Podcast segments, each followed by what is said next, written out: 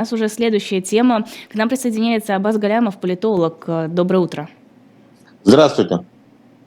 А, Абаз, доброе утро. Мы хотели бы, наверное, начать с, а, ну, не с перемирия, потому что мы о нем чуть позже с вами поговорим, а с удара по Макеевке, вернее, с официального ответа. Вот это вполне такая издевательская, что ли, а, позиция, что, мол, сами виноваты, неправильно пользовались мобильной связью, которая критикуется всеми подряд, включая военкоров и вполне лояльных журналистов, там, вплоть до Марины Ахмедовой. Вот вам кажется, насколько это правильно или неправильно с точки зрения, ну, пиара, вот такой выпускать официальный комментарий?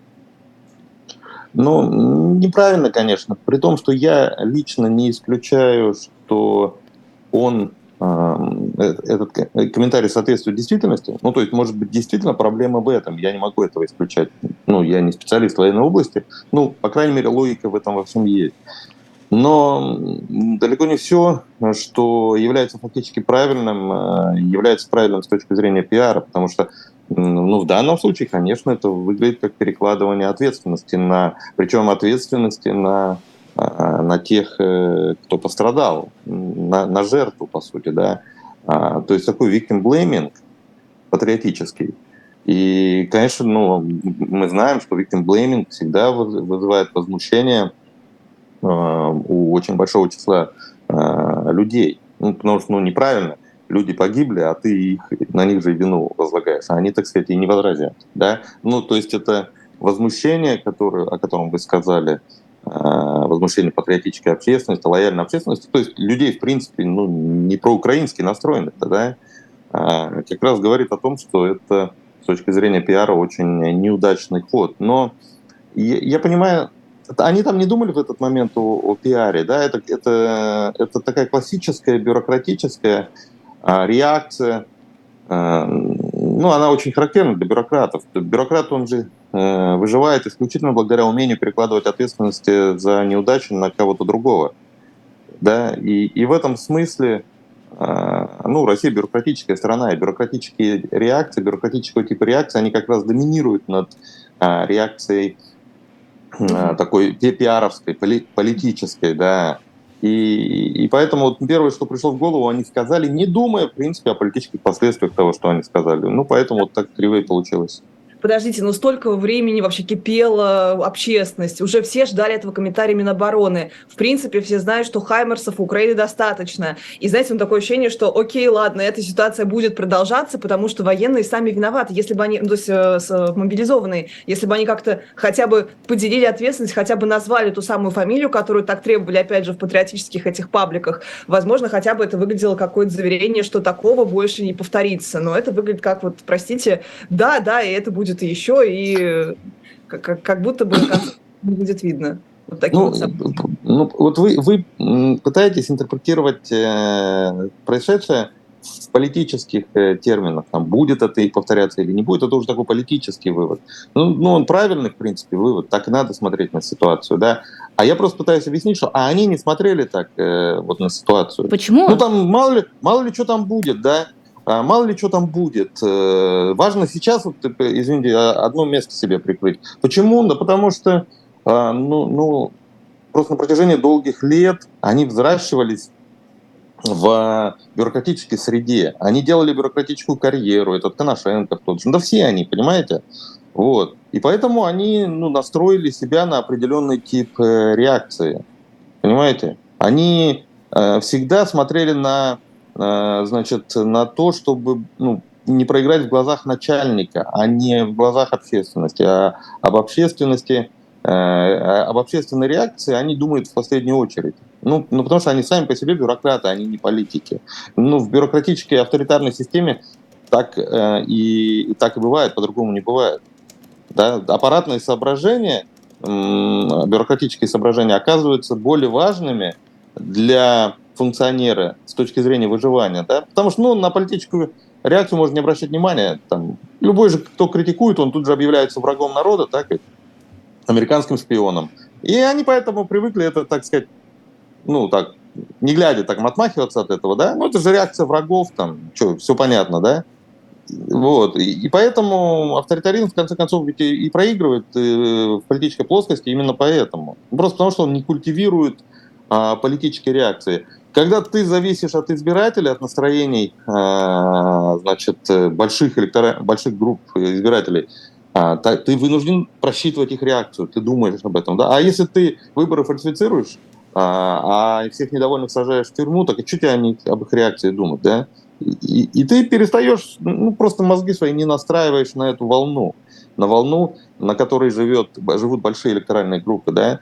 Ты настраиваешь на, на другую волну, настраиваешься, и, и постепенно привыкаешь функционировать в определенном режиме. Ну, примерно так получается. Угу но как твои вот будущие мобилизованные могут воспринимать эту информацию, как-то хотя бы, э, окей, ты мог бы бюрократически, да, вот с этой точки зрения как-то докладывать одним образом, что виноваты сами мобилизованные, и тем не менее выстроить какую-то позицию, чтобы хотя бы не отпугивать своих будущих, возможно. Да не, не, не думают они о будущем. Вот я пытаюсь эту мысль донести, ну, как-то у меня не, не, не получается, видимо, сформулировать. Они, ну, в принципе, не думают о будущем. Вот а, бюрократия всегда живет по принципу «день прошел, и слава богу». Стратегическим планированием занимаются всегда политики политики. А политиков в, у нас в стране в загоне, понимаете? Ну, она в оппозиционной среде существует, а в, там ее нет, там ее уничтожили напрочь. Там чисто иерархические отношения. Ведь политика начинается там, где иерархии заканчиваются. Да, а там чисто иерархические отношения. Ты начальник, я дурак, понимаете? Поэтому ну, не принято там, в этой среде, думать э, о будущем. Важно думать о своей личной карьере. Понимаете? Ну, с этой точки зрения о будущем думают, конечно, с точки зрения личной карьеры. Но с точки зрения интересов системы в целом не думают вообще. Ну, понятно. А вот хорошо, окей, с точки зрения даже... Вот Сейчас, самого... простите, простите. Вот тот человек, который этот комментарий выпустил, э, э, Коношенков, условно говоря, да, а он значит, э, его же не волнует, как говорят, проблемы индейцев шерифа не волнует.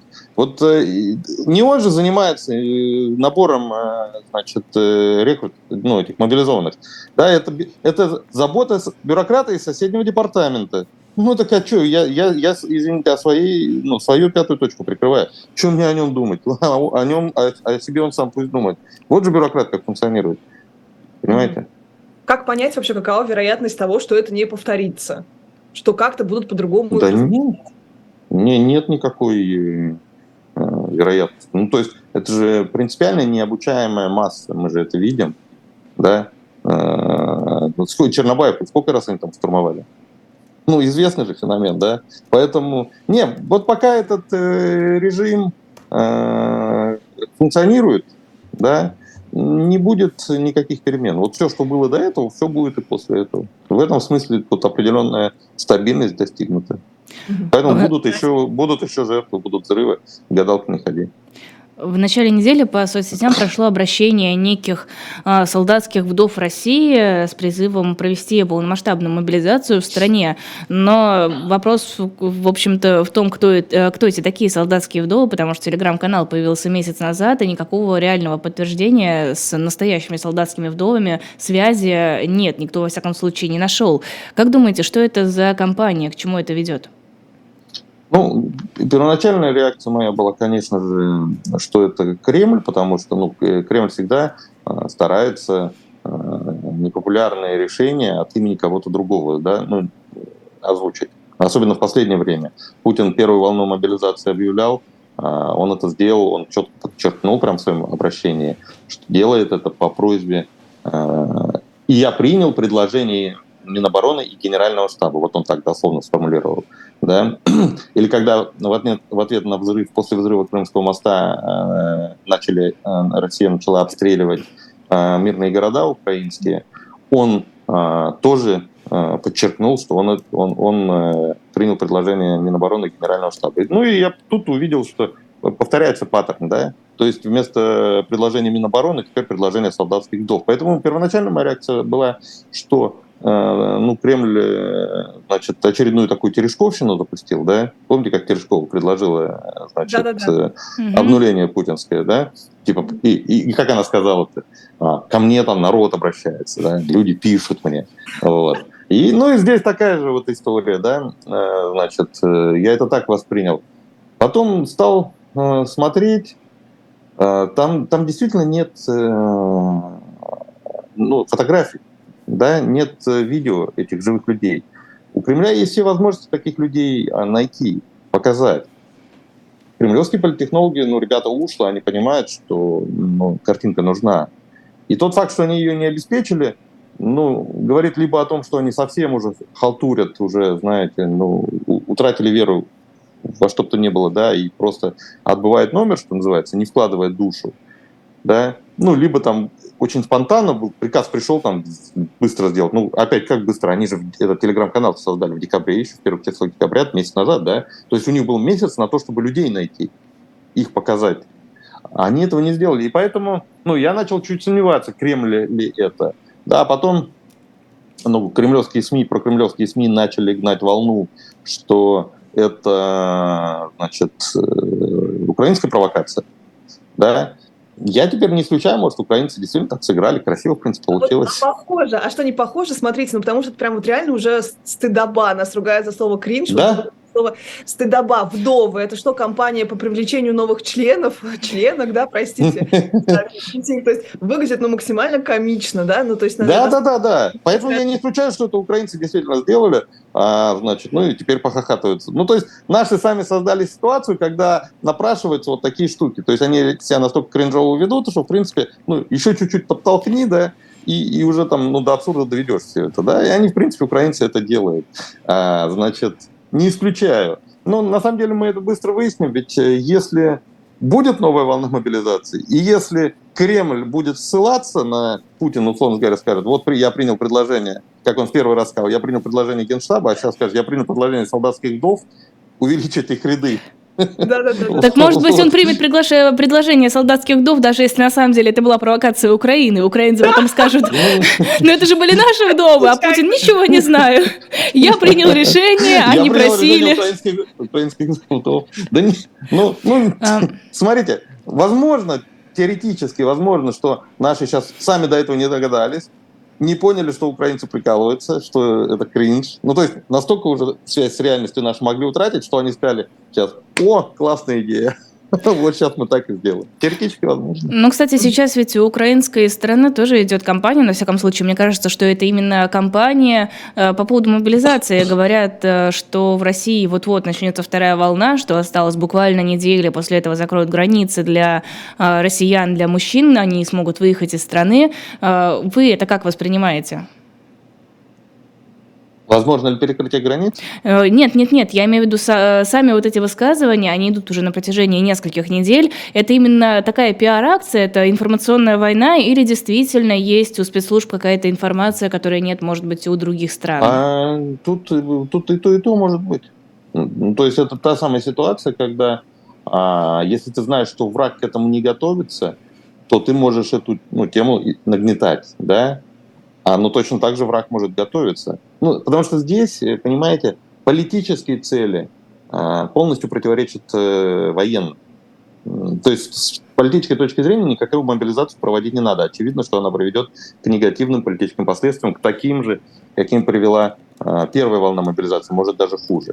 А, вот. Э, поэтому с точки зрения политической не надо этого делать. Ну, с точки зрения военной, ну, я не будучи экспертом, уверенно утверждать не могу, но мне кажется, что смысл мобилизации это есть. То есть без, без этого, без свежего пушечного мяса, а, ну, Россия снова скоро начнет отступать. И, а, значит, как, как это было там осенью, да, в Херсоне, в Харькове. И, и поэтому с военной точки зрения нужна мобилизация наверх. И вот эти цели политические и военные друг с другом вошли в противоречие, да, и в этом смысле украинцам нагнетать тему мобилизации, ухудшая восприятие войны со, со стороны, э, с точки зрения россиян, да, э, ну, имеет смысл, конечно же. А насколько это может быть эффективной кампанией? Ну, она не сломает хребет верблюду, конечно, но по совокупности, как еще один камень в огород, что называется, конечно, это эффективно. Просто паники нагнать? Да, негатива, общего такого антивоенного настроя, что достали уже сколько можно, но пора, пора э, нормализовывать ситуацию. Понимаете, э, перспектива личного участия в войне, она же пугает. Это было очень хорошо видно, когда с сентября по октябрь число людей, являющихся сторонниками мирных переговоров, э, взлетело там э, чуть ли не трехкратно, да, значит, а потом, начиная с ноября, Значит, когда, волн, когда э, первую волну объявили закончившейся, на протяжении двух месяцев, ноябрь-декабрь, происходила корректировка в обратную сторону. Число людей, которые считают, что надо продолжать воевать, начало снова расти. Повторюсь, оно в сентябре-октябре очень сильно упало, упало до трети, с половины до трети, а потом начало отыгрывать назад. А число сторонников мирных переговоров, которое взлетело с сентября по октябрь, в, начиная с ноября, чуть-чуть начало снижаться. А, значит, э, как только угроза личного участия э, исчезла, да, личного участия в войне, уровень поддержки войны стал расти. Да? И в этом смысле, конечно, украинцам имеет смысл нагнетать тему мобилизации, а, чтобы снижать уровень поддержки войны в российском обществе. А вот если вторая, мобили... вторая волна, вернее, мобилизации действительно такая полномасштабная будет, насколько она станет драматичнее, насколько ее последствия станут драматичными, отток людей, вот такие протестные настроения? Ну, смотрите, с одной стороны, конечно, есть э, логика в том, чтобы ожидать э, взлета протеста, потому что, ну, в первую волну призвали там, наиболее лояльных, да, наиболее дисциплинированных, ну, те, кто по каким-то причинам, там, то ли они сами верят в пропаганду, то ли просто, ну, привыкли подчиняться командам начальства. Вот. Ну, то есть тех, до кого легче всего было дотянуться, их в первую волну забрали. Да? Во вторую волну придут за теми, ну, кто по каким-то причинам в первую волну не попал. Может, уклонились, может, кому-то просто не пришли, да. Но в любом случае число вот тех, кого легче всего забрать, уменьшилось. Число тех, кого забрать сложнее, увеличилось, да. Соответственно, то есть у людей уже появился навык укрываться от военкоматов, в общем-то. И, э, и в этом смысле, чтобы набрать такое же количество людей, нужно предпринять уже гораздо большее количество усилий э, значит, административных. То есть надо больше там облав полицейских, да, э, сильнее угрожать там надо будет, э, ну и так далее, и так далее, да. Естественно, все это приведет к росту недовольства, к росту протестных настроений. С другой стороны, есть такой а, паттерн, я сейчас попробую объяснить, он, он, он такой в плоскости эмоционального лежит, поэтому его не очень легко описать в э, таких рациональных терминах. Попробую. А, значит, ну, раз первый раз это случилось и ситуация не взорвалась, ну, то есть даже люди чувствуют, ну нас же уже призывали, мы же не восстали, а что сейчас да, восставать? Нормализация. Ну, как бы нормализация уже, да, нормализация ненормального произошла до определенной степени. И вот два взаимоисключающих императива, так сказать, действуют да, на ситуацию. И какой из них окажется сильнее, а, предсказать невозможно. Ну, во всяком случае, мне, не имея социологии. если бы я был сейчас в ЦИОМом, я бы, конечно, а, и будь у меня там их э, возможности, а, ну, я бы попробовал это просчитать с помощью даже не столько количественных речи, об эмоциях идет, количество их не снимет. Ну, просто серию фокус-групп я бы попробовал провести, пощупал бы. Может быть, я бы, я бы понял э, ситуацию. Именно этим сейчас Кремль, я уверен, занимается. Mm-hmm. Вот. Кремль понимает эту реакцию лучше, чем, чем я, повторюсь, потому что у меня нет э, социологических данных. Mm-hmm. Вот. Поэтому посмотрим. Э, социология нам еще перед Новым годом буквально говорила, что настроение людей выравнивается, улучшается. Это связано вот исключительно с праздниками или вот с тем, что вы сказали, что какая-то вот личная опасность, э, она ушла? Да, и, то, и то. Ну, то есть э, риск погибнуть э, минимизирован. А, значит, отпустило, что называется, да. То есть в сентябре же резко упали позитивное настроение, резко взлетел негатив, тревожность. Вот. А, ну, после этого произошла коррекция, корректировка небольшая. То есть, понимаете, вообще, в принципе, почти всегда, а, если настроения общественные меняются быстро, то, по какому, то спустя какое-то время корректировка небольшая происходит в обратную сторону. Знаете, как два шага вперед, шаг назад примерно, вот по такому принципу, да. И мы сейчас эту корректировку э, наблюдаем. Она сама объективно имеет место быть. А, значит, ну, то есть какое-то число людей просто говорит, а чем мы в панику-то впали? Нормально же все, понимаете? Да, и, ну, плюс объективно есть причина для того, чтобы расслабиться. Мобилизацию вроде как, ну, если не полностью остановили, но, а, значит, э, ну, все-таки она, интенсивность ее э, очень сильно э, снизилась. Ну, там людей у, у метро, как это было в Москве во время первой волны, да, не отлавливают, во всяком случае. Вот. Ну, плюс праздник, конечно, сказался. А, Новый год все-таки для наших людей это, понимаете, это всегда уход из политического в частное, в личное. А в личном, в частном, ну, всегда лучше, чем э, в политическом, да? Ну, по крайней мере, в России в последние годы, во всяком случае.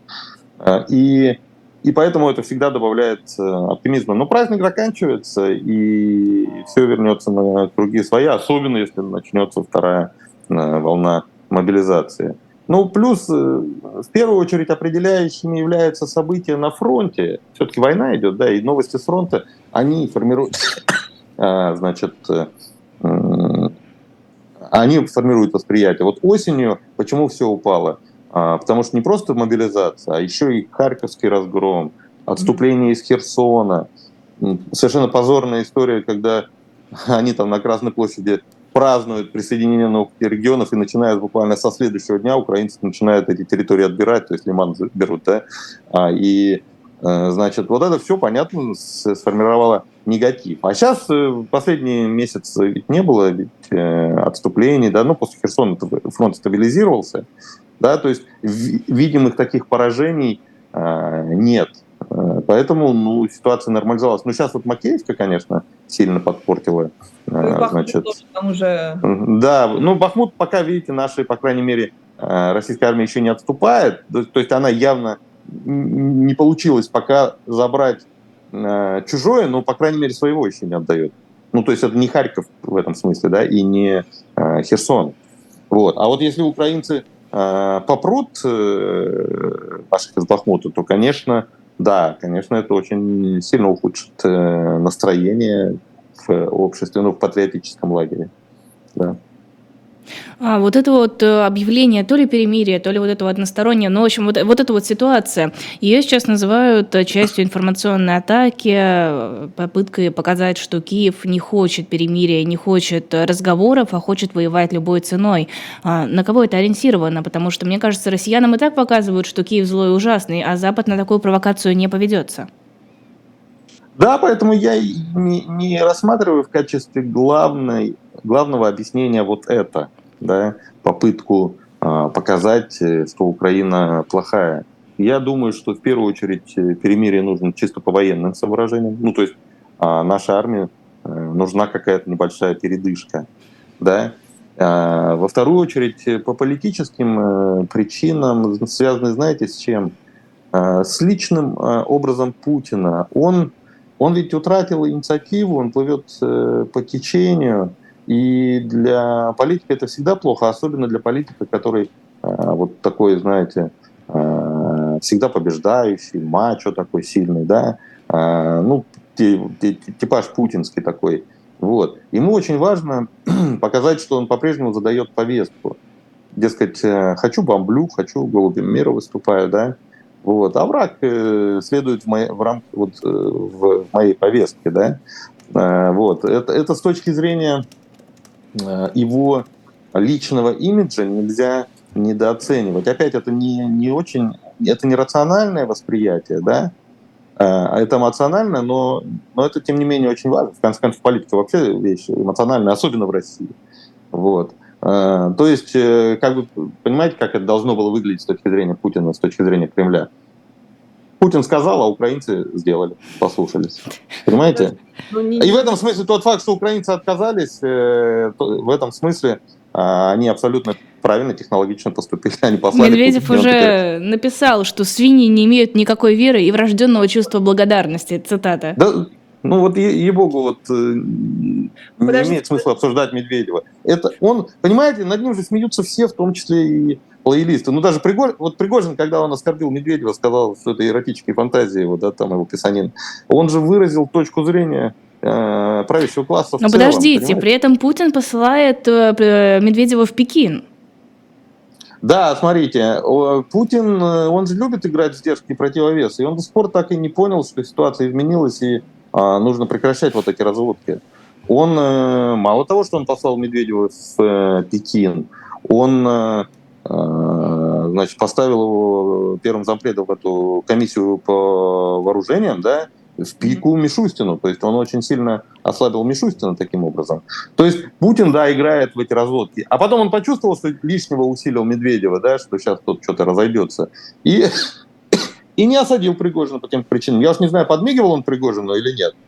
Если, типа, да, Диме, там, что Дима много, много ерунды пишет. Я не исключаю, кстати, что они в разговоре, он сказал, слушай, что Дима там всякую ерунду пишет, что совсем как, как, как дурачок. Э, давай ты это самое, критикани-ка его. Я по другим ситуациям знаю, что в целом Путин так делает. Он иногда подмигивает э, кому-то, а, значит, из своих, а, и указывает пальцем на кого-то, кто с его точки зрения чересчур сильно вознесся. Да? И тот, кому он подмигнул, он под, подопускает того, кто чересчур сильно вознес. Я знаю это по другим ситуациям. То есть это путинский стиль. И поэтому в данном случае я не исключаю, что он подмигнул Пригожину. А может быть, Пригожин сам почувствовал этот настрой. А, значит. Но тем не менее, случилось то, что случилось. Пригожин а, это сказал, оскорбил, по сути, Медведева. А, значит, а Путин не, не сказал им. Он, он же мог э, одним звонком буквально, э, одним разговором решить проблему. Извинись перед э, Дмитрием Анатольевичем. А, и все, и Пригожин никуда бы не делся, извинился бы. Путин не захотел этого делать по каким-то причинам. То ли Медведев не смог, э, побоялся пожаловаться, то ли не достучался до, него, то есть Путин не принял Медведева. Но по каким-то причинам э, Медведев э, получил значит, затрещину такую знатную. Вот. Повторюсь, Пригожин выразил общее, общее мнение. Ну, то есть Медведев не является сейчас политическим фактором. С бюрократической точки зрения, да, он сейчас получил в руки комиссию, да, он слетал э, в Пекин. Ну, никаких последствий ведь пока мы не видим у всего этого, да. Поездка в, Паки, в Пекин, ну, не, ничего пока не принесла, да, ведь никаких новостей. Ну, то есть Китай там не начал поддерживать Россию вдруг, да? Как, как, какую позицию занимал осторожную, так, и, так ее и занимает. Угу. Вот. Такая же а, история с этой комиссией. Вроде Медведев э, формально первый зам, но ни одного заседания комиссии после этого не было, и ни одного поручения э, дано не было. Да, а прошло уже месяц, прошел уже месяц, по сути. Вот, поэтому э, Медведев пока политическим фактором так и не стал, поэтому я, допустим, ну, уже стараюсь на него не обращать внимания. А вас, вот если можно с вами прям коротко, у нас прям минута, наверное, остается до новостей, поспорю относительно инициативности президента. Ведь, согласитесь, вот это вот даже решение, оно было, опять же, принято через тех, кто его попросил. Сначала Эрдоган попросил, потом патриарх Кирилл попросил об этом перемирии. То есть это не прям вот его какое-то решение, это опять какая-то вынужденная мера. Нет, смотрите, важно же, в новостях кто ньюсмейкер получится? Ну, Путин, это его инициатива, да, а кто при этом попросил, это, это сильно вторично. Mm. Вот, поэтому суть дела это не меняет. Спасибо огромное. У нас был политолог э, Спасибо. Галлямов в гостях. Спасибо, что